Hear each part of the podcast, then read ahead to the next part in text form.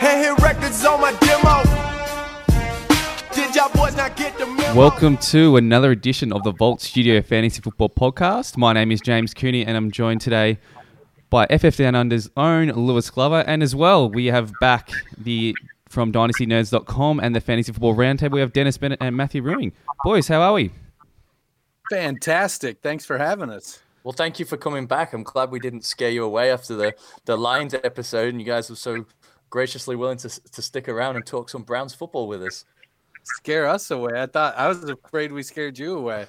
We were going to get that. Hey, I'm lo- I'm losing the connection. I'm losing, I'm losing the connection. Blocked. Well, you were almost Dennis with that math of the Phillip Lindsay uh, hate, so just be careful. Who?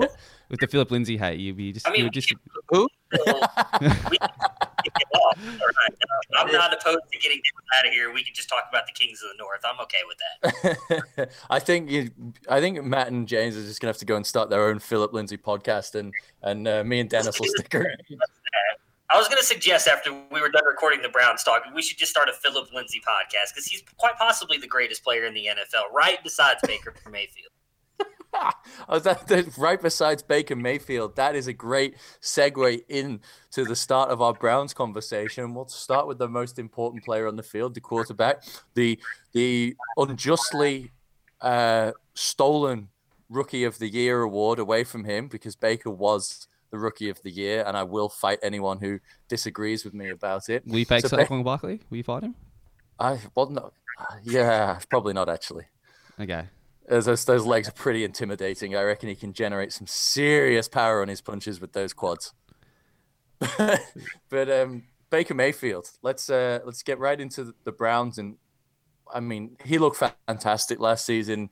Once the The stench of Hugh Jackson was lifted away from, from the Browns, and and really brought back hope to a football team that has, has struggled to have hope for for a while. And I think what Baker did for the team and the franchise has, has gone more than what he did on the football field. So, guys, as you know, as Brown fans, as residents of Ohio, or resident rather, I know, Matt, you're down in Texas, that Just just yeah. talk talk to us about Baker and, and what he's done for the team, and what the outlook and the feel around the Browns fan base is right now.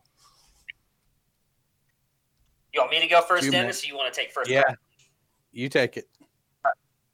Uh, for me, it's exciting. I mean, I, as a Browns fan all my life, most every preseason you go into it and you think, hey, you know, this is our year, and you're fooling yourself. We we never thought – Really, we we hoped, you know, when you go four and oh in the preseason, that meant something. We were going to win four games and go four and twelve every year, like we did for what felt like over decades and decades. I mean, to see Baker come in there and do what he did, uh, I know we were doing a little talking there about him before we started the podcast, and some people who dislike him because of the way he runs his mouth and the way he acts. I love it. I cannot get any more of it. He can trash anybody he wants. He can talk and say whatever he wants, and I'm eating it up. I'm I, I'm gonna be as sick to say I would drink Baker's bathwater if he gave it to me. Like I, I love Baker Mayfield. He, he's the, as I just referenced, the king of the North for me. I, I, he's revitalized this team. I don't care if he goes out there and drops another zero and sixteen season on us. I'm gonna believe in him until he gets cut from the Cleveland Browns. There we go, a ringing endorsement. And maybe a, a future career for Baker Mayfield, if his N F L one doesn't pan out, he can start selling his bathwater online. Well, there was a model that was selling her bathwater. Yeah, right, that weird Instagram model.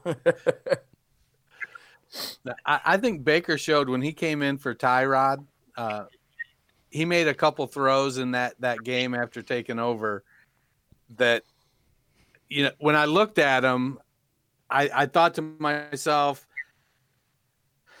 you know, Tyrod Taylor would not have even attempted to make those throws. And so you can talk about Taylor being a, a good, solid game manager. You know, he's not going to make turnovers. He's not making turnovers because he doesn't take chances. And it's it's like the old racing adage, if you're not rubbing, you're not racing. And sometimes you just got to live with uh, an incomplete pass or, or an interception because you tried to make a play. Uh And Baker came in and he made a couple throws right in that first game when he took over that made me go, you know what? This is the guy. Uh, yeah, I don't mind the him his attitude, because I think Cleveland kind of needs that after the bullshit we've been through with Mike Holmgren and Hugh Jackson and, you know, this litany of stuff that's happened since they came back. So let's bring somebody in here that, that's got some attitude, that's basically willing to say, you know what, it's me, it's about me. If you don't want to know the answer, don't ask me the question. Yeah, for sure. He's been an entertaining character since he, you know, took over, or even since before he came into the league. He's been a character for sure. But as you said, some the way he came in in that situation against the New York Jets, Monday Night Football, the stage was set, and he came in and he didn't skip a beat, and he played with poise, he played with confidence, and that that showed throughout the season. And things only got better for him once Hugh Jackson was uh, was fired. Who'd, who'd have thought, right? Once you get Hugh Jackson, millstone from around your neck, you're going to be able to perform better. And it seemed like he had a real uh, connection with Freddie Kitchens and how he wanted to run his offense and what they were doing there. And Baker's incredibly accurate throwing the ball downfield. He's got a hell of an arm on him.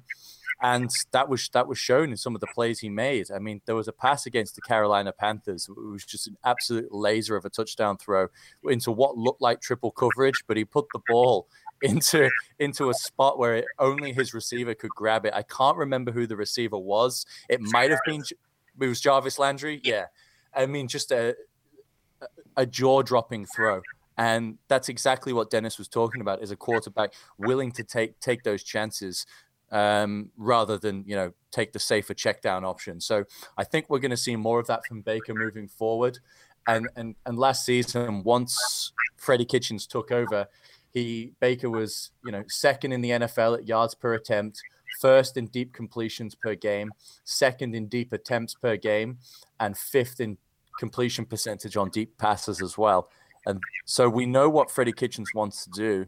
And then add into the mix that they brought Todd Monken in as offensive coordinator, who is going to have a, a limited role. They're not bringing in his playbook. He's not going to be calling the plays. But bringing someone in who's coaching Baker and, and wants to have that philosophy is a huge thing for him, I think. Yeah, I, I like M- Monken to come in and, you know, he's willing to throw the ball, and so they're gonna they're gonna mesh. And while he may not call the plays, uh, at some point, I think Kitchen is gonna have to give that up for the betterment of the team. And so, if he comes in and and they they do start to mesh, uh, it could be uh, a really exciting time. And then let Freddie step back. That's the hardest thing, is somebody who's worked in management my whole life, that when somebody's trying to move up, your your view has to get bigger and bigger and bigger. And to do that, you, you have to give away some of that other stuff to be able to see that bigger picture. And so I, I hope Freddie doesn't get stuck down there where he's micromanaging and, and ends up losing the magic that he had be, because he he won't trust Monken or whoever is the subsequent offensive coordinators when Monken gets a head coach job. Right. I mean, you'd, you'd hope that's the case. And, and really what, what Tampa Bay did last year was, was wild with Todd Monken. That's I mean, crazy. He's, he's, he's on record saying, you know, why five yard plays are boring. Why, why run when you can throw the ball? Everyone likes exciting splash plays. And that really manifested itself in the way he called games. The Bucs were sixth in pass to run ratio, second in pass yards per attempt, first in passing yards per game. And both Ryan Fitzpatrick and Jameis Winston were top three for average depth of target. So just a completely clear blueprint of what he wants, what they wanted to do in Tampa Bay. And that really, if you overlay those principles with what Baker did for the second half of the season from once Hugh Jackson was and uh, Todd Haley were out of there, really it seems like a match made in heaven. It certainly does. Uh, we saw in like twenty seventeen with Carson Wentz and twenty eighteen with Patrick Mahomes, these second-year quarterbacks taking that next step into superstardom. Um, do you say that for Baker this year, or do you don't think he has that potential? That was a sacrilegious did, yeah, statement. So. Do you think he can be Q B one? So or? As, as, I don't think he can be Q B one, but I'll let you know exactly where I think he could finish. I think Dennis and me are pretty in lockstep on this. We were actually just talking about our quarterback rankings uh, on one of our episodes here recently. So, Lewis, you've mentioned a bunch of times the the having Hugh Jackson there the season he had, and then when it changed when he had Freddie Kitchens there. It was almost two seasons for Baker Mayfield. Right. With Hugh Jackson, he had like a eight percent uh, completion percentage is fourteen hundred yards, eight touchdowns, and six interceptions. The game plans and everything they were calling were horrible. It, it was almost semi-embarrassing the way that the Browns were playing with Hugh Jackson. They could have won a lot of games. It was just bad play calling altogether. When Freddie Kitchens came in, and I can't remember the exact stat, but they finished with Freddie Kitchens second all-time in offensive yards per play to the um, – the greatest show on turf Rams. That's how great that offense was running when Freddie Kitchens took over. From that point on, so before uh, he took over, weeks one through eight, Baker Mayfield finished as the fantasy quarterback twenty-seven. Again, he only played a couple games in there, started in week three. Not started, but came in week three against the Jets. From week nine to sixteen, he finished as the twelfth quarterback overall, seventy-one percent completion percentage, eighteen hundred yards with sixteen touchdowns and five interceptions. He was fantastic, magnificent. I mean, we, we all saw it. He is, I, I joke and say the greatest quarterback of all time, but he, he looked amazing for what he did on that offense. The whole offense changed with Freddie Kitchens. He allowed Baker to be Baker. I think Baker Mayfield finishes third in Q B this year behind Patrick Mahomes and Andrew Luck. Interesting. It's a, a bold prediction, but one that's that's well backed up. I mean, they they were historic with their offense. Like you said, it was almost like two separate seasons. And then they went and added a, a guy, you you might have heard of him, Odell Beckham Junior So I I think the offense is just going to be even more dangerous, even more electric when you add someone who's just an incredible talent at the position. Uh, you know, arguably the best receiver in the N F L, uh, but at least, you know, top three, top four in the in the in that mix. So really exciting things for the Cleveland offense. Now, one of the things that people are a bit scared of about, you know, projecting Baker to have uh, such a fantasy relevant season despite his weapons are game script concerns, because they're going to get out to potentially get out to big leads. But they also have a really, at least on paper, a, a strong looking defense. In terms of, of what that does for Baker, Matt, I know you have him as your Q B three. Maybe I'll kick it over to Dennis. Do you, are there any concerns about the defense and, and what that does from a, from a game script perspective? I don't think so, because as I look at it, I see playmakers. And so, well, maybe you don't end up with six hundred pass attempts, but you have a uh, a, a longer uh, average per play, yards per play. Right. Because you've got guys that are ma- – I mean, Chubb showed last year that he can take, take it the distance at any time. Uh O B J is a he, he scores touchdowns. Doesn't matter where he gets down the field. Uh, Jarvis Landry is one of the best slot receivers in the game. Antonio Callaway is a great guy on the outside. So they've got guys that are going to make plays down the field. And so the concern, could they drop in or maybe not have uh, a higher number of plays because of that defense? It's possible, but their yards per play, I think, is going to uh, elevate, which will offset some of that concern. Yeah, I mean, you're talking about a collection of highly efficient players, which should offset any concerns about the uh, about the, the the raw output in terms of, of volume, I think. Um, so we talked about Odell Beckham briefly. I guess we should we should really dig into into what he does for the offense and what he brings. And ag- again, using uh, Josh Hermsmeyer's tool at air yards dot com, I found a really interesting, um, you know, statistic for for Odell Beckham and Jarvis Landry. And that's Jarvis Landry's career A DOT is a- about seven point five, there or thereabouts. Last season, he was asked to do something different. He was asked to be the lead guy, and his de- average depth of target propped up to eleven point seven. Now, he wasn't as efficient as he has been throughout his career. He didn't. He, he performed well, but he, he dropped in his fantasy rankings. His volume came down. Now, I think in two thousand nineteen, he's going to go back to his slot role. He's going to have that volume, and Odell Beckham is going to take that that lead role, that field stretching role, and I think they're going to they're going to help each other.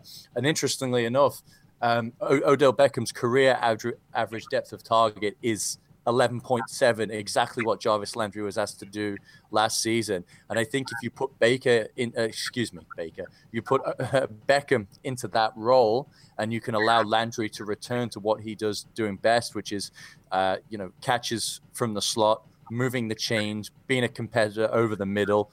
I, I think you're going to have some magic on this offense. Yeah, I, I'm a huge fan of Odell Beckham Junior, so he's actually one of my favorite players uh, I had before Baker came along. Him and Phillip Lindsay have kind of knocked uh, Odell down a couple notches for me. Uh, but Odell was uh, right up there as my favorite wide receiver. And this goes back to the podcast uh, we just did with you guys on talking about the Lions. I mentioned Antonio Callaway. Uh, moving Jarvis Landry into the slot is going to improve his fantasy value, no doubt about it. If you go back and look at what Odell did in New York with Eli Manning, he had a lot of balls overthrown, underthrown, thrown all over the place, nowhere near Odell, which I believe had two of the longest passes of the season last year that he threw to Saquon Barkley and I think Shepard, Russell Shepard last year over Eli Manning. That's how good uh, Eli Manning was last year for the for the Giants. So getting Baker there now to be the quarterback, I think, is going to open things up for Odell. I don't think he's going to be a top three wide receiver or four like I think he's getting drafted as. I'm I know a lot of people have a lot of hype on him going there with Baker, but I still think he's going to produce as a top wide receiver. Having Jarvis and Antonio Callaway there with him is going to be two of the better weapons he's had in a long time as well, helping him out and clear out some room. And he's he's just immensely talented. Baker's going to be able to get him the ball. Um, but I don't think he's going to be – he's not up there with Hopkins and Adams, in my opinion. I, talent-wise, he is, but I don't think he will be fantasy-wise even having Baker as his quarterback. Right, just with that raw volume that those guys are expected to see, um, having such a talented supporting cast around him is probably going to uh, draw draw away some of that. He's currently going as the wide receiver five with Hopkins, Adams, Thomas, and Jones going ahead of him, and Juju, Brown, Evans, the types of, of receivers going after him. So I think he's in a, in a sweet spot right there. I do think we're going to see an efficiency level from him that we've never seen before, and I think he's going to absolutely relish being able to burn opposing cornerbacks and have the ball thrown to where he's going rather than having to readjust and come back and attack the ball. And I think we're going to see more um, deep receptions for, for Beckham than we've seen throughout his throughout his career so far. I think he's primed for a big season, but but pure volume and, and, and target share puts those other guys ahead of ahead of him for, for fantasy purposes. So I definitely agree with you there. I think the biggest challenge that I see with Odell Beckham is his injury history. Right. If he if he isn't going to be healthy uh, all the time, then it ends up, you know, I think that's what really prevents him from being the wide receiver one. Uh, if he goes sixteen games this year, I could see him uh, being the overall number one wide receiver.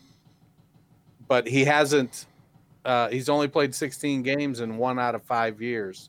Right. I, I my guy, I, I, I love him, but everyone knows about his durability concerns. Sammy Watkins has played more N F L games than Odell Beckham Junior, which is just a, a wild, wild uh, statistic to consider. He has. He's played about three more games than, than Odell Beckham Junior Um, so it just shows you how often uh, – Beckham has missed time with some niggles. He's really had the one serious injury, the broken ankle, but with the soft tissue injuries in his hamstrings, it's uh, yeah, it's something that he's probably going to have to deal with for the for the rest of his his career. But even fourteen games out of him is better than sixteen from most. As long as he misses number one and number sixteen, week seventeen. Yeah, absolutely, absolutely. Cooney, um, what are your thoughts on, on Beckham for this season? Uh, just about the same, yeah. I just think it's going to be a bit different. I didn't like him in New York just because he had Eli Manning throwing to him, but now he's got a better passer and Baker going to him, but he's got a lot more weapons and a lot more other people around him that's going to sh- um, steal uh, targets from him. I was going to touch on this quickly, out of because usually in fantasy there's only th- sort of three relevant uh, pass catching options. You usually say the Rams last year, they had Cooks, Kupp, and uh, Robert Woods, and those are the sort of three that stand out. Out of the four, you've got Beckham, Landry, Callaway, and Njoku. Who's the one that's sort of going to drop off and sort of not be uh, not be relevant this year? Matt? Ooh, that's a tough one. Um, see, I'm torn here between Jarvis and Njoku. A lot of people are going to tell you Njoku because he struggles with drops. He, he's ever since coming out of college, he, everybody talks about how what a physical specimen he is and how talented he is, but he struggles with drops. But I think he actually has a chance to be better than Jarvis Landry given the tight end to wide receiver position.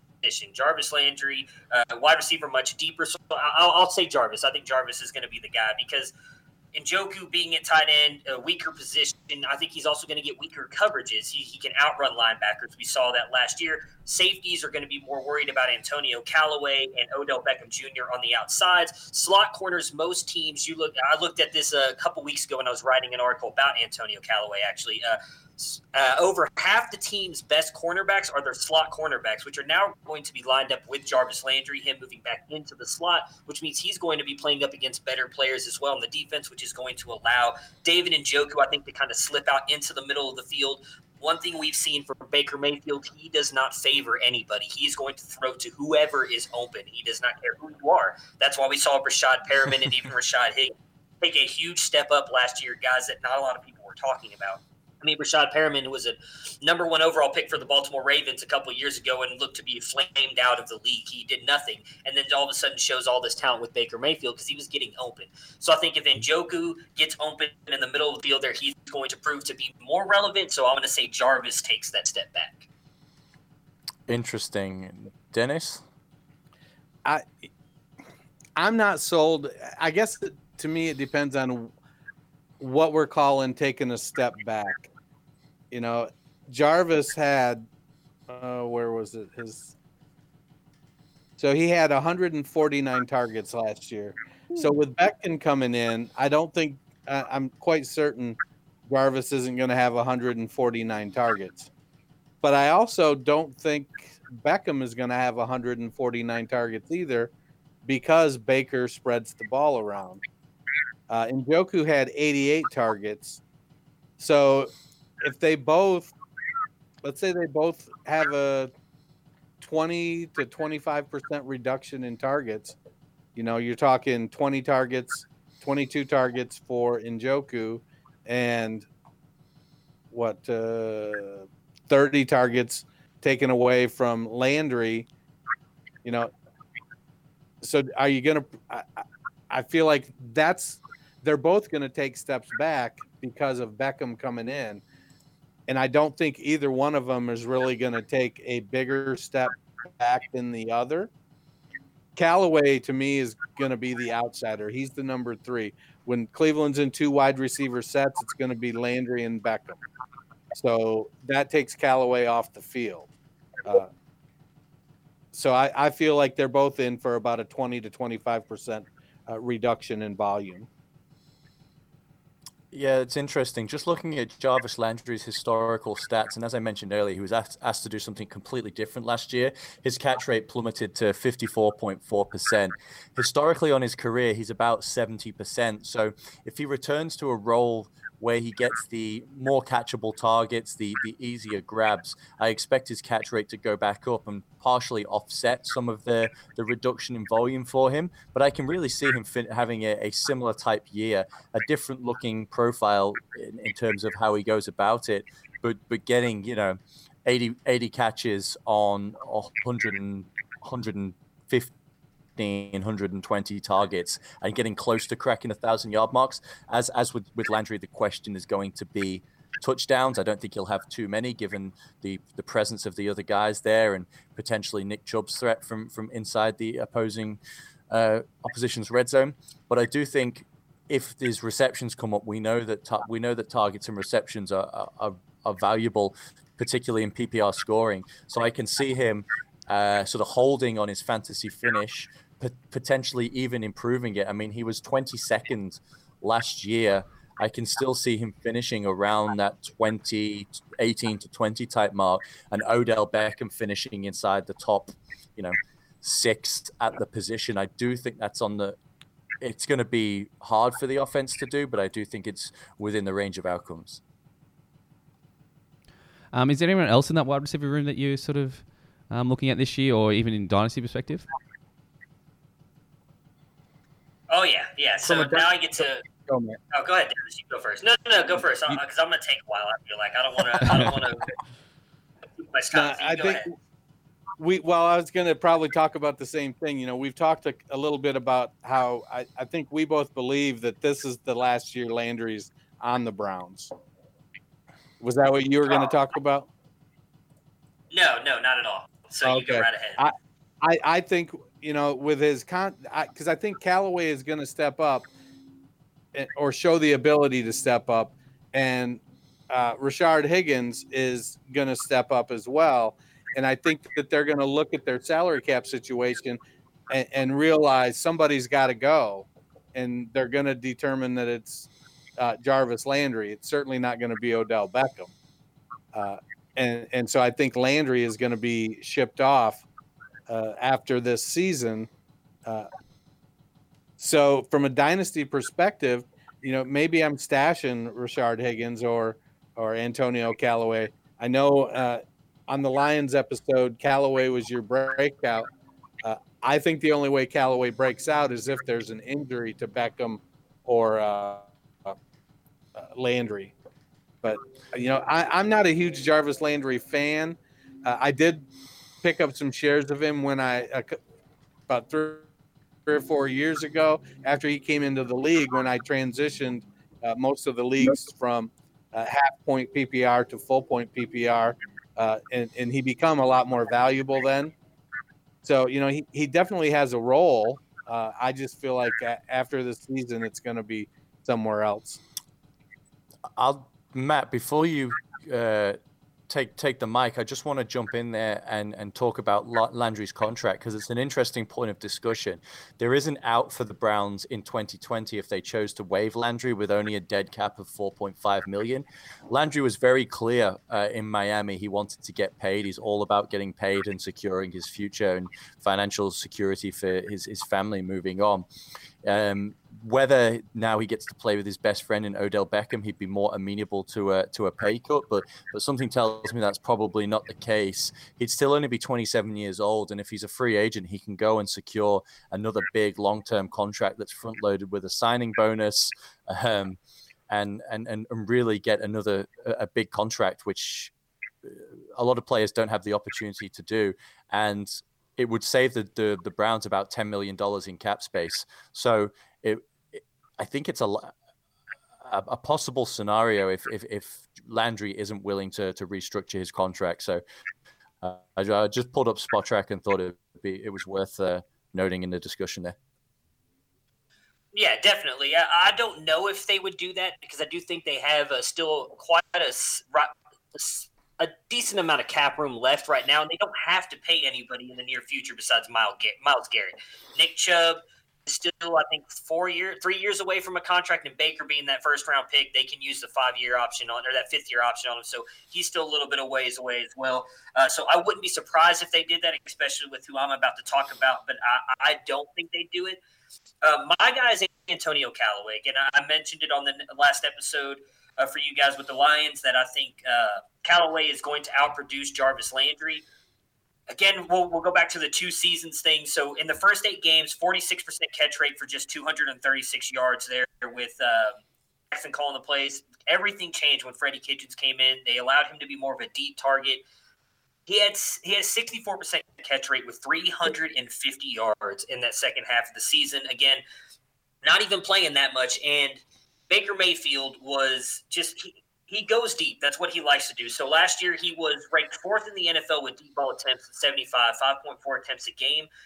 And uh, he finished as ninth as the most accurate as well on deep percent with forty-one point three percent. Callaway is now going to be considered the third fiddle in that offense by almost everybody in every defense. Every team is going to game plan for Odell Beckham, Jarvis Landry, and then more than likely Nick Chubb at some point. So if you're looking at Antonio Callaway being the third wide receiver, he now gets the best matchup on the field. He is going up against your second or third cornerback on that team. Because, again, the best cornerback is going to go over to Odell. Your slot corner is going to be right there with Jarvis Landry. Antonio Callaway is now going up against a more beatable matchup on almost every single play on the outside.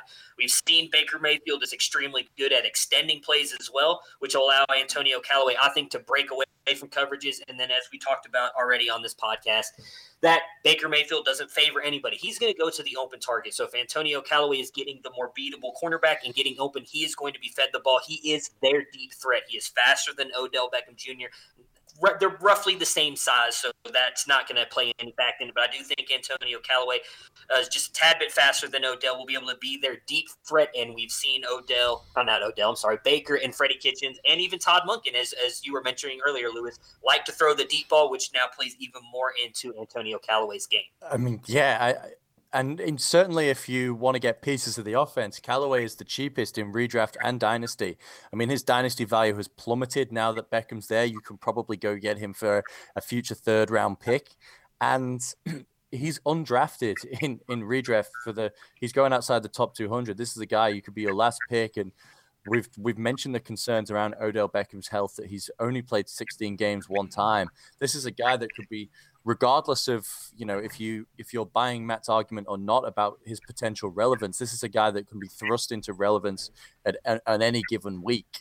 So given given that, and given Matt's pretty pretty strong argument in favor of, of Callaway, he's a guy I, I would like to be targeting late in best ball leagues, and and um, you know, maybe it's my last last uh, receiver I'm going to try and stash in, in in you know typical redraft leagues.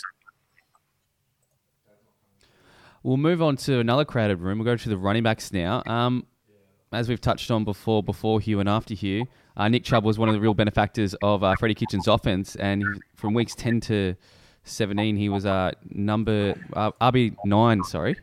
Um, where do you project him to be, and what do you expect Kareem Hunt will be uh, doing once he comes back from his uh, suspension? Yeah, so for me, I still think Nick Chubb, I don't think he finishes nine, but I do think he finishes as a top twelve running back. Uh, he, he showed even when he was there and tried to keep him off the field. I think he had two games where he had um, – Oakland game where he had two sixty-yard plus touchdown runs, and then they had the ninety-yard run. Uh, I don't remember who exactly that was against, but that was even with him trying to keep him off the field. Nick Chubb was showing how good he could be.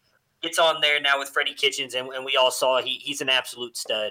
Uh, I think he's still going to produce that. Again, even when they get down in the red zone, he we sh- he can run the ball in there. We saw him make a nice catch from Baker Mayfield in the red zone as well. He can work in the receiving game. When Kareem Hunt comes back, so I, I believe it was an eight-game suspension. Um, I don't think he actually gets on the field till probably week ten, because it's going to take him a week or so to kind of get used to the game speed and all that stuff, get back into it. He's not allowed to participate in any of the team's activities and anything leading up through that suspension. So week ten is probably your likeliest scenario of Kareem Hunt coming back in. I don't think they go to a fifty-fifty split. I think they ride with the horse that got them there.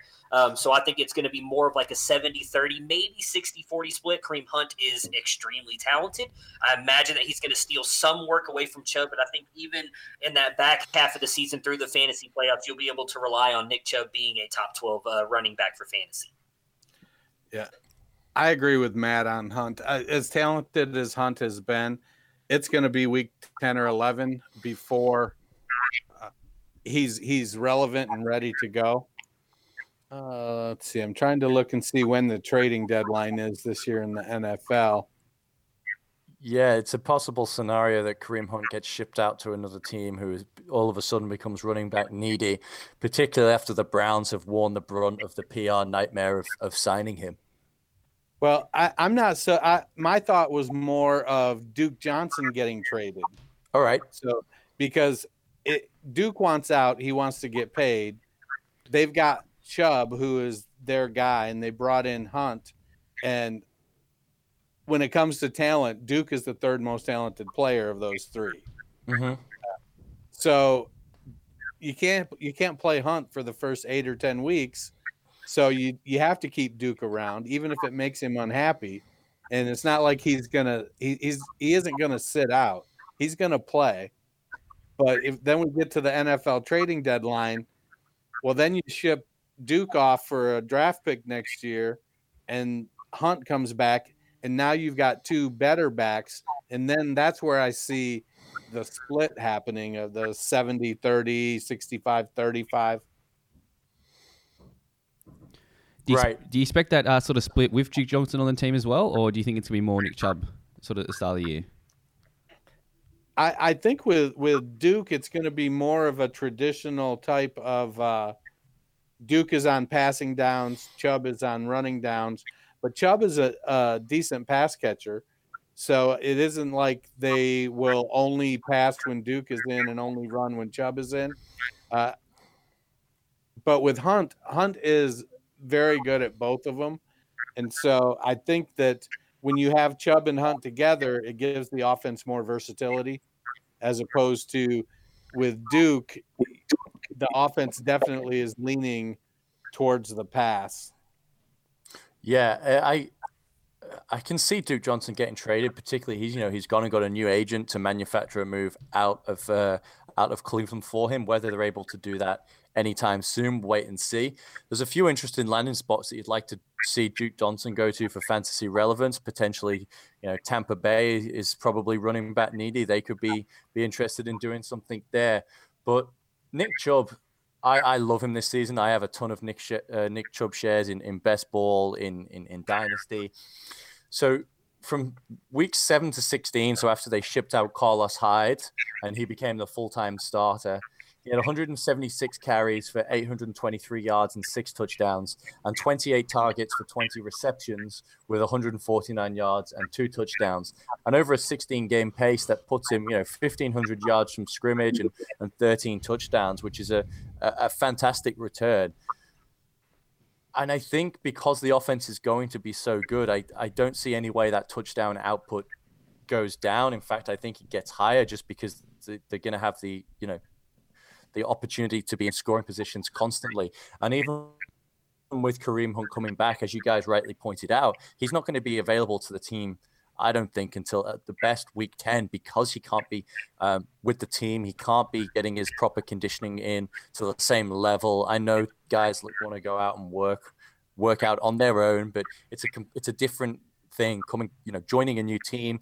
It's not like he's been suspended and is rejoining teammates who he spent time with. This is a guy that's going to be coming in to a new environment, um, trying to learn a new playbook. He can't have any communication with the team. I think he's gonna. It's gonna be um, It's gonna be a while till we see Kareem Hunt. And I just, I just think Nick Chubb is so good. His talent win, wins out and keeps Kareem Hunt to a a, a relief type role. Are any of you boys sort of willing to take a stab at Duke Johnson? Because he's going very, very late, sort of that one sixty range. Are you willing to take a stab on him in the hopes that he does get traded and then he becomes sort of an R B one in a sort of a Tampa system, like we we're just saying? Or are you willing not to take that risk? I'm not particularly I mean, I am. Interested. Go ahead, Dennis. I'll let you give the negative side first, then go ahead. Yeah. Well, I, I just think, you know, we've seen what Duke is. And, and Duke is, he's a he's theoretic. So if he can, if he goes somewhere where he can get volume like that, then I think he's he can be a decent running back. But he he he can't run the ball very well uh, inside. He, he, despite being two hundred ten pounds, he's shown to be quite ineffective uh, doing that. So with that being said, do I want to, you know, I, I'll buy anybody at the price, even Ronald Jones at the right price. But for Duke, I'm not actively seeking him out uh, in hopes that he gets traded somewhere, because I think even if he does get traded somewhere, he isn't going to be the lead back there either. Yeah, so so I would be. Um, I'm someone who doesn't think Duke Johnson's going to be traded at all. Um, I've talked about this before with Dennis. I actually think Kareem Hunt is going to be traded next offseason. Uh, with the Browns trading for him and the way his contract works out, they actually still retain his rights even after the season. You're going to get a bigger return on a player like Kareem Hunt in the offseason, where you can trade him to a team that might be losing a running back. Uh, for instance, now just – The, the Los Angeles Chargers, who might be losing Melvin Gordon after this season now, with him saying he wants a new contract. You can trade someone like Kareem Hunt, who they will still be under contract to a team that is R B needy, and keep Duke Johnson there, who they wanted to pay. They wanted to keep him there. Even if he does get traded away to a, say, Tampa Bay team. I, as the shot uh, Dennis just fired at me with Ronald Jones, I'm a big Ronald Jones believer. I think that he is going uh, to take a big step up this year, but Duke Johnson is a phenomenal receiving back. We saw it in Cleveland when the offense was extremely bad. He still finished as a top fifteen asset two years ago. I think he has the ability to do that wherever he goes, so I would take him, especially with his as low as his A D P is. I think his upside uh, to outproduce that A D P is a lot better than the guys going around him. Now, I looked up the trading deadline, and the trading deadline is after week seven. So if the Browns do wait to make a trade until the trade deadline, then they still they still have to navigate about three weeks before Kareem Hunt is fully in the mix. Which probably means they're not too interested in, in moving on if without a backup in place for Nick Chubb, unless, you know, they go and grab a veteran for a few weeks. Mm. All righty. Um, Cooney, who else Who else have we got to talk about on this offense? We oh, we sort of touched on him before. We talked about David Njoku. Um, just want to quickly touch on him. Do you see that, you know, obviously he's got issues with his hands and he's had a drop rate of eight percent, which ranks seventh in the N F L. Um, where do you think the improvement needs to come with him uh, in any other areas apart from his hands? No, I think that's his biggest thing. Uh, we saw even with him suffering a little bit of injuries last year, he still played in every game. Uh, he's a tough guy, like I said earlier, physical specimen. Uh, he just needs to improve his hands. That's it. I still... Um, you know, since I already kind of touched on him with the whole Jarvis Landry thing, I won't I won't say much more on him. Just I think he's going to have a good year. Uh, he's going to have better matchups. As long as he can improve his hands, I think he has a shot to be a top ten-ish tight end for fantasy. Yeah, I mean, he improved his catch rate from fifty-three percent to over sixty-three percent from year one to year two. Tight ends are, you know, a three-year developmental process typically. So if he comes in this year and, you know, bumps his catch rate up uh, another five, eight percent, I think he's going to be in good shape. My concern is uh, I think, you know, where where are O B J's targets coming from? Because uh, they're not all going to come from Jarvis Landry. So I, I think he might suffer with targets. He, so he'll have to be more efficient and catch the ball better. So I, I definitely see him – Uh, finishing about where he is based on uh, continuing to improve his uh, catch rate and efficiency. And I sort of lastly, we'll talk about their defense as well. Um, Steve Wilks comes over from uh, Arizona after sort of having that terrible year there. Um, a few things didn't go his way with obviously the offensive la- uh, line, no talent on defense, and sort of the bad high choice of Mike McCoy. Um, where do you think... Uh, the Cleveland defense can be this year, and do you think they're going to be sort of uh, holding out their potential of their offense because it's going to be such such a good defense? Yeah, I think the offense being as good as it is is actually going to help this defense a lot. I think their strength is in the secondary. Those cornerbacks and having Denzel Ward, who's a shutdown cornerback when healthy, which that's going to be a big thing uh, as well, I think. But getting Greedy Williams out of L S U, uh, where they did was a steal in the N F L draft. He was by far the best cornerback, in my opinion. I'm not an N F L scout, but I thought he was the best uh, cornerback coming out. To get him, he's another shutdown type that you can put on the other side of Denzel Ward. So now you have two shutdown cornerbacks there in your defense. You have guys like Myles Garrett, um, Agba, and uh, Sheldon Richardson, who they brought over here this offseason to rush the quarterback. Their weakness is going to be linebacker. Um, I'm hoping with Steve Wilks, as good of a defensive coach as he is, he had uh, when he was in Carolina, which, again, great players like Luke Kuechly. Uh, that was back when Josh Norman was still there. Uh, he ran a great defense there in Carolina. They were always in the top ten, especially their secondaries. That's what he coaches up the best, so that's why I love having Denzel and Greedy there. Uh, but he's going to have to work on that linebacker core. They really only have Joe Schobert. They need to get some better linebackers, but I think with the defensive rush they'll get from their line and their cornerback and safety play, I think this defense has a shot to be a, a top ten. I don't, I don't think they'll be – I don't think they're going to make that jump up to top five defense, but I think they will be a top ten, especially for fantasy. Yeah, I mean, the defensive line is just disgusting. They went and traded for Olivier Vernon, and, you know, he's Right, and so he's not going to be be getting all of the attention of the O-line. That's going to be Myles Garrett, and I think Vernon's going to get some real nice one-on-one matchups. They got they brought in Sheldon Richardson, who we know is talented. Whether this is the place that he finally, you know, puts it all together, uh, that he hasn't been able to do in the last few seasons, and then Larry Ogunjobi as well, who's who's shown some stuff. So a really strong offensive line, and as you mentioned, the secondary. With Greedy Williams and Denzel Ward and, and Demarius Randall can play a bit as well. So some really good, uh, you know, names on paper there for the defense. Hopefully they can then bring it all together, and, and, and Coach Wilks seems like he could be the guy to do that. Yeah, well, they brought in a couple of young linebackers, Mack Wilson out of Alabama and uh, Sione Takitaki. So, you know, Kirksey has been – a good linebacker from an I D P perspective because he, he makes a lot of tackles. Uh, they're just typically down the field, not not at or behind the line. It's mm-hmm. kind of like A J Hawk, make, making a lot of tackles, but always after a gain. But under the, I think one of the underrated signings that the Browns uh, have was bringing in Morgan Burnett to replace uh, Jabril Peppers. Uh, I think Burnett will be uh, – he's a veteran in the back end there with that young uh, – him, him and Randall as uh, veteran safeties to pair with those young young cornerbacks. I think that's a really smart move.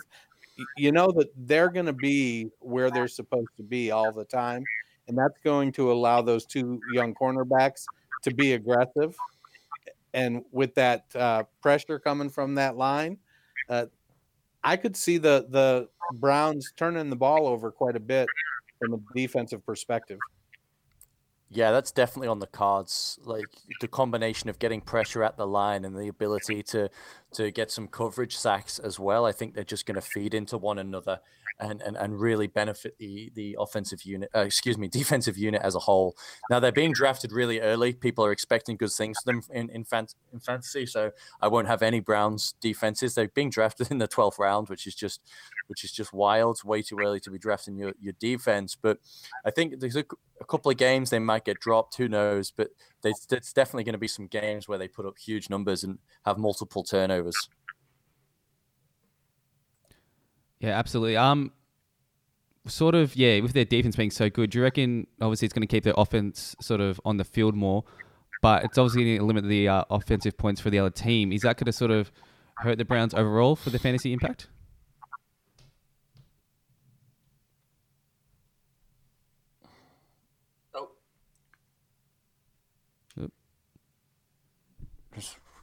Fro- froze up on us. Oh, sorry. Okay. Yeah. Well, just... Hold on. Oh, good. Yeah, I didn't hear the last question. I'm sorry. It froze up on me. Yeah, hold on. That's all right. Put a timer on that. All good. Um, yeah, so obviously with the defense being so good, it's obviously um, limit their points for the uh, opposing teams. Is that going to hurt the Browns' over- overall fantasy value, or is that just uh, a non-factor these days? For the offense, uh, I don't think so. Uh, I think Baker and Freddie Kitchens are going to want to shove the ball down everybody's throats as often as possible. It doesn't matter if it the score is fifty-one to three. I think they're still going to go and try and drive down the field and make it fifty-eight to three. I, I don't think that matters at all. For the defense, as we were just talking about, I do think it helps um, because I think the, the teams they're playing against, the offenses they're playing against, are going to have to throw the ball more often to get into it, which is going to feed to what Dennis and Lewis were just mentioning with the turnovers and coverage sacks. That's going to allow that because they're going to be trying to pass the ball more often against the defense. Yeah, and just from a game game script perspective as well, even if they have the lead, they've got offensive-minded guys, guys who want to push the ball down the field passing. And if, with the defense being so good, I also think it gives them a little bit more license to to be a bit more aggressive because they know that they can lean on their defense where they need to. And, and that plays in nicely to what we were talking about at the top of the show with Baker being that aggressive style quarterback who's willing to take those chances, uh, you know, in exchange for, for huge gains down the field. So I think as a, you know, a holistic perspective of looking at the roster, I think they, they feed into each other really nicely. Yeah. I, the, the Browns, you know, Freddie Kitchens and John Dorsey and Todd Monken, Uh, Baker Mayfield, their approach to the game is that uh, we're offensive players. It's not our job to stop us. So if you can't stop us, we're going to score. Right. So that I, I think that uh, there'll be plenty of offensive opportunity despite the strength of the defense. Yeah, I, I, I would agree with that. And I think I think we've all been on the same page that we just we expect big things love from the Brown. entire love. Yeah, love love for the Browns. It's it's a shame that they're not on Hard Knocks again this year. I think it would be incredible to watch. I do enjoy the Building the Browns series on YouTube. I think that's really interesting and gives another angle and perspective to what you see. And yeah, I'm just really excited for the Browns, and I'll be I can be sure that I'll be watching every single Browns game this season because I'm a huge Baker Mayfield fan. I'm a huge Odell Beckham fan. So very excited for what the Browns are going to be doing.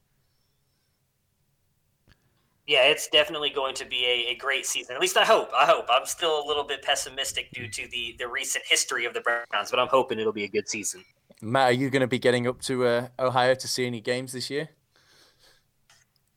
Uh, so I've made a I've made a plan with some of the other Dynasty Nerds guys that if the Browns make the playoffs, I will be up there for the first playoff game there since I believe it was nineteen ninety-eight with Kelly Holcomb, I believe was their quarterback back then. So wow. that'll be if they make it, I will I will be up there for that for sure. Nice, Dennis. Do you, do you uh, get the opportunity to go to many games? Not too many. You know, it's only about a two and a half hour drive, but um, that's still some way. Yeah, with with kids and kids activities, and then uh, it just uh, now tickets are just hard to get. Yeah, all of a sudden everyone wants the tickets. Yeah, yeah. I mean the two hour drive is better than the eighteen hour drive I have to take. So that's that's for sure. I've got a Cleveland Browns question for you boys. Could you name me your top three quarterbacks for the Cleveland Browns in the past twenty years? Who would be your top three apart from Baker? Oh, that have finished like fantasy wise? Nah, just in I mean, general. Yeah, Derek. An- just in uh, well, general, I mean, you'll still take Derek Anderson for, for the year that he gave the Browns with Braylon Edwards. Um, and then for me, uh, I'd say Brady Quinn and Colt McCoy. I think both were really good quarterbacks that unfortunately just had no talent or skill around them. I mean, their wide receivers were my talent level, and if you've seen me catch a football, you know that's not really good. So, you know, I. I'm partial to Spurgeon Wynn. Wow. Out of left field with that one. No, I think Tim Couch kind of got shafted. Uh, I thought, well, not necessarily having a, a lot of deep ball talent. Couch was a pretty good quarterback and could get rid of the ball. He just, the, the team was just so bad, and he took a beating, you know, much like David Carr, and it just tore his shoulder up. I think if he could have had any kind of offensive line to keep him uh, healthy, he, he could have uh, done some stuff, uh, you know, at least, you know, went five hundred or, you know, for his career. Uh, it's, it's hard when you look back, you know, cause there's, I, I liked Colt McCoy. I felt like he kind of got the shaft a little bit. The team wasn't really built, uh, around him correctly. The offense didn't really, I think sometimes, you know, he was one of those quarterbacks that had to play in a specific system to be effective. And uh, he wasn't given that chance. You know, honestly, they haven't had, they haven't done uh, too awful good. So there isn't uh, a whole lot to hang your hat on. I'd rather talk about uh, Joe Thomas. Yeah, so I feel so sorry for Joe Thomas that he just couldn't couldn't keep it together for you know another. His body couldn't hold up for another couple of seasons, and he could get to be a part of uh, the the change in, in Cleveland because he really is the uh, the epitome of the Cle- Cleveland Browns. He was he was seemed like the heart and soul of that team for, for many years, and kept performing at a, a level of excellence when everyone around him seemed to not give a shit. So, uh, a, a true legend of the sport, no doubt. Yeah, he's probably right there with Jim Brown as, as the best player to ever play at that franch- in that franchise. Right. I mean, that's a bit, it's a pretty big honor. Great, right. Great podcast, by the way, as well. Joe Thomas has got with uh, with Andrew Hawkins. If anyone listens to the Tomahawk yeah. podcast, it's good. It's a good. Yeah, I love it. It's a good. It's a good listen for sure. Alrighty, boys. I think that will do it for our Cleveland Browns preview for this year. Um, thanks for coming on, guys. Much. Uh, Much pleasure. Thanks for uh, wasting your Saturday night with us. Uh, you know, I'm sure you got better things to do than uh, yeah, spending uh, talking fantasy football with us. But thanks for uh, thanks for doing it. I love talking fantasy football, man. And I'm old, so oh, yeah. I don't have better things to do. That's good. That's good. Very, this is this will be the highlight of my night, so don't no worries whatsoever. Hey, you guys are living wild Saturday nights. I love it. Yeah. Well, again. Oh yeah. yeah. Awesome. Yeah, I just I'd say the same thing. Thank you very much for coming on, guys. We really appreciate it. And uh, yeah, standing invitation. Anytime you guys want to jump on and talk talk fancy fancy football with us, we'd uh, we're more than more than w- willing to have you back on. This has been a lot of fun. This episode and also the episode before the uh, Detroit Lions preview as well. So many thanks again, guys. And just w- one more time, tell our listeners where they can where they can find you and make sure they can get access to your work. I am at culture underscore coach on Twitter. Uh, I spend an awful lot of time cruising, answering questions. Feel free to shoot me a D M or a question, and I'd be happy to answer and give you my opinion. Uh, not necessarily how it'll work out, but it's certainly my opinion. Uh, I write for Dynasty Nerds dot com. And look forward to – I appreciate you having us on. No doubt. And uh, you can find me at Sports Fanatic M and B on Twitter. Uh, also write for the Dynasty Nerds. Uh, any of you other Phillip Lindsay lovers, you can come uh, hit me up on uh, Twitter. We'll talk about how great he is. Uh, you can find us, obviously, on the, the Fantasy Football Roundtable podcast as well. And, and an open invitation to you guys as well. We'd love to have you guys on with us anytime that you guys are, are willing to waste your nights talking to us or mornings, however it ends up working out for you guys. We'd love to have you with us. Yeah, for sure. We'll have to make that happen. That's uh, that sounds great. Yeah, Once don't again, forget the uh, future Phillip Lindsay podcast too. We've got going, Matt.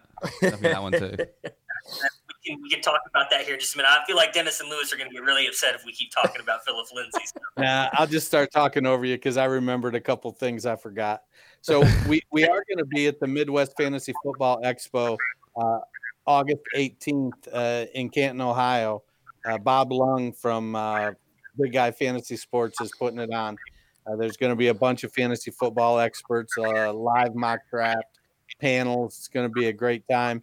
So if you guys uh, happen to make the trip up for the Hall of Fame game, uh, feel free to swing by. yeah, um, I'll let, is anyone, maybe we'll go fund go fund me some uh, some tickets for me and Cooney to get out there. Right on. And then also Matt and I are going to be at the Fantasy Football World Championships uh, September fifth through the eighth in Las Vegas. Oh, we'll be nice. Broadcasting live from Radio Row. Well, we'll be recording live on Radio Row. I don't know if it'll be broadcast live, uh, but we'll be out there for the World Championships, uh, getting in a couple uh, the big, big, big money things out there. Well, medium-sized money, I guess, but uh, we'll so, be out there for the Fantasy Football World Championships. That sounds awesome. Just tell us a little bit more about that. You guys are going to co- co-own a couple of teams and, and have some entran- entrances into the, the tournament? No, we'll have we'll, we'll each have at least one entry. Uh, you know, we're we're co-owning our first team, and uh, we're we're members of the uh, full-time fantasy network. Now that's our first co-owned team. We're not sure how it's going yet. We're still trying to figure each other out. We're used nice. to being yeah. enemies enemies on the field so long. This whole being partners with the team, we're not sure about it, I think. nice, nice. Well, I wish you the best of luck in the in the World Championships. We'll, we'll be uh, we'll be rooting for you, and you'll have to keep us posted about how those drafts unfold as well. Yeah, if you're gonna go fund me a trip over, I'd go to the one in Vegas. Vegas instead of Canton, Ohio. Yeah, I think so. It's a little closer as well, so even better. Uh, brilliant, hey, guys. Thank you so much for coming on. Uh, we'll talk again soon. All right, right on. Thank you.